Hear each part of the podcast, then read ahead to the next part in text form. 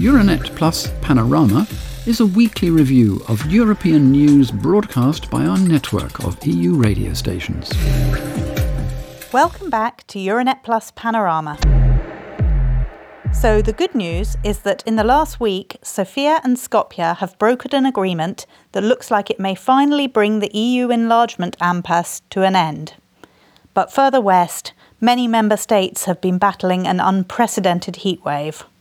After 17 and 13 years of waiting, respectively, North Macedonia and Albania's EU accession negotiations finally opened on Tuesday, the 19th of July.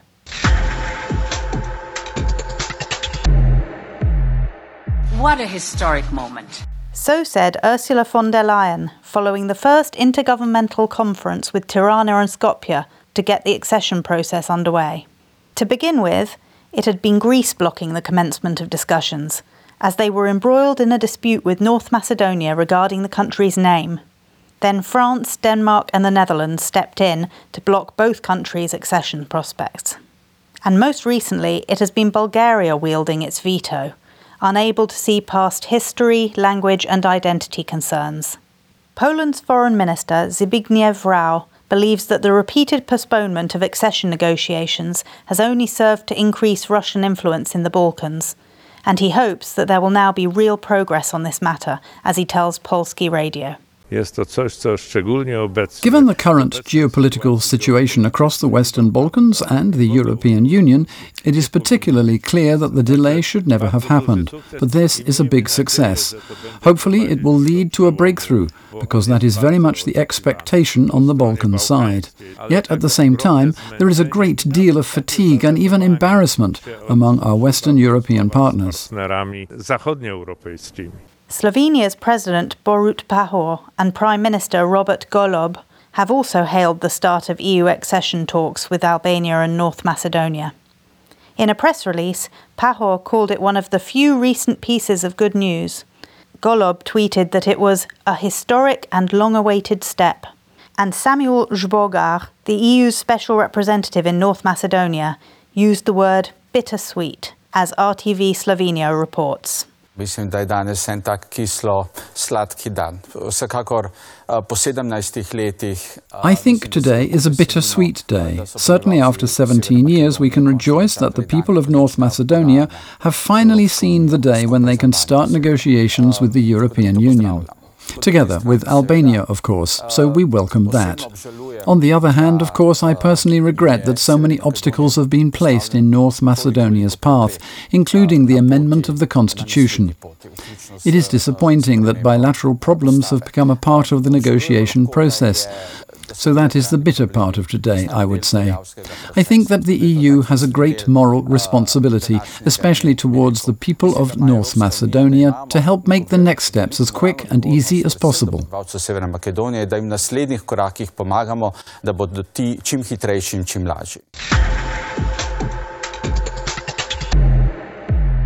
But what broke the deadlock? On Sunday, after much political tension and protest, Bulgaria and North Macedonia signed a bilateral protocol providing the framework for the Western Balkan nation to enter accession talks. The document, based on a French proposal, contains measures and deadlines for the implementation of the 2017 Treaty of Friendship, Good Neighbourliness and Cooperation. But Bulgaria's Foreign Minister, Teodora Genchovska, told our colleagues at BNR that Skopje will only be able to proceed with negotiations after it amends its constitution as agreed to officially include Bulgarians as a recognised minority. And this may yet take some time. This period depends on the Republic of North Macedonia itself. It could take three months, as was the case with the name change, and it could take two years. Bulgaria's political situation remains very unstable and the prospect of lifting the veto on this issue has been cited as one of the main triggers for the downfall of the country's latest ruling coalition. With this in mind, BNR asks political scientist Milen Lyubenov whether there is a danger that a new caretaker government could reverse the progress that has finally been made on the Western Balkans. No, this process started today. Така че от тук no, this process starts today, though Albania and North Macedonia still have a long way to go on their road to EU membership. If there is any risk, it is instead more linked to relations with Russia. A number of analysts have publicly stated that it is not out of the question that a potential caretaker government will resume talks with Gazprom and start paying for gas in rubles under the scheme proposed by Gazprom a few months ago when it cut off natural gas supplies. Indeed, I have seen for over a month now how much pressure business is exerting for negotiations with Gazprom to be reopened.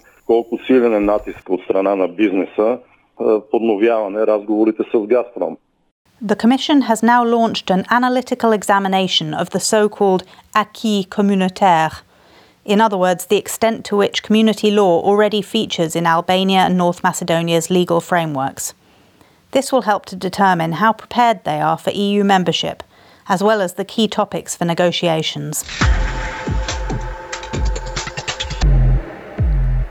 The ongoing heatwave and forest fires in Western and Central Europe are a painful reminder of how urgent it is to mitigate climate change. According to the latest figures from the European Drought Observatory, a staggering 46% of the EU territory is currently at risk of drought, with 11% already in a state of alert. And a discussion paper released on Tuesday, the 19th of July, by the Commission's Directorate General for Economic and Financial Affairs highlights the fiscal impact of extreme weather and climate events, Portugal's Radio Renascença reports. Perhaps unsurprisingly, past economic losses have been more significant in some EU countries than in others, with Spain suffering the greatest blow to its GDP over the four decades between 1980 and 2020, closely followed by Czechia, Portugal, and Romania. In this latest extreme weather event, Fires have so far ripped through more than 80,000 hectares of land across Spain and killed two people, says Es Radio Castilla y León. As Spain's Prime Minister Pedro Sanchez says, this is proof that climate change kills. Our Spanish member station shares his comments as it reports on the fires that are wreaking havoc in its own region. Hay quienes en este contexto aún continúan negando el impacto del cambio climático, la emergencia climática que vive el planeta. There are those who continue to deny the impact of climate change, the climate emergency that the planet is experiencing. Those who think this is a problem for the future. But they are wrong. Climate change is a problem here and now because many in the past did not consider it one. Climate change kills. The government is focused on fighting the fires right now. We have also long been engaged in bringing about the ecological transition to make changes and mitigate the greenhouse gases that we are releasing into the atmosphere. Los gases de efecto invernadero que estamos emitiendo a la atmósfera. On Wednesday, more than a thousand Slovenian firefighters were combating blazes that had spread across the border from Italy to Slovenia, reports RTV Slovenia. Hundreds of people had to be evacuated from their homes, and the situation is said to be extremely serious in several of the country's regions. Talks that day between Slovenian PM Robert Golob and the EU Commissioner for Crisis Management, Janez Lenarčič, raised the possibility of joint preventive action in such border cases, as Golob told Slovenian television. One of the ideas that came up during our talks, because this is a border area which can complicate interventions, is to try to draw up a joint plan with neighbouring Italy on how to protect this Karst Edge from both sides. This will make things much easier. Firstly, when it comes to moving teams from one country to another and providing assistance, and most importantly, in terms of preventive action. At the Petersburg Climate Dialogue in Berlin this week, Frans Timmermans, the European Commissioner responsible for the Green Deal, repeated his oft quoted refrain This is not about saving the planet, it is about saving humanity. At the same event, Germany's Foreign Minister Annalena Baerbock drew a direct correlation between climate change and global security and appealed for greater international cooperation. AMS covers the story. The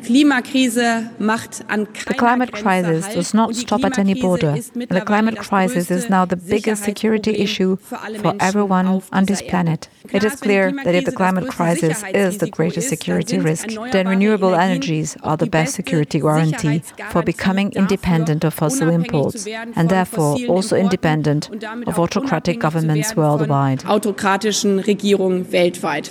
But when grilled on the so called revival of coal in Germany, Baerbock was adamant that Berlin is not shifting the goalposts.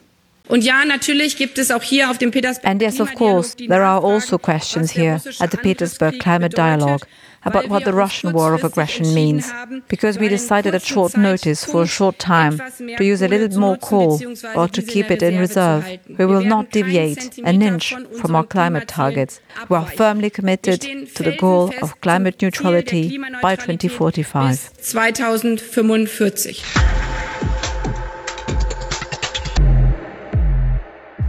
The bloc's emissions trading scheme is one way of reducing industrial carbon emissions within Europe's borders, while a new carbon tax, aka the Carbon Border Adjustment Mechanism, will require those importing goods from outside the EU to buy certificates at the weekly carbon price.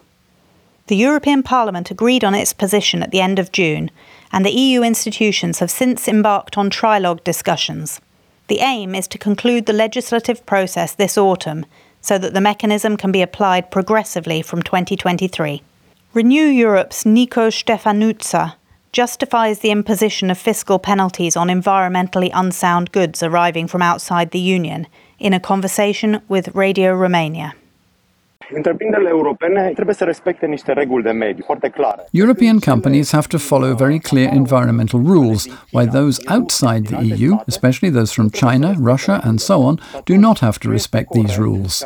And it is not right that imports into the EU, products from China, from Russia, are dirty from a climate perspective.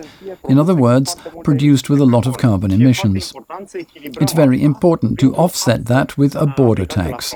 This means that if steel steel is produced in China with poor environmental standards, there is no point in us, the EU, protecting ourselves and having a very clean environment. Think about it. We produce only 9% of the emissions on the planet. Thanks for listening. Tune in again next week for more insight from our member stations.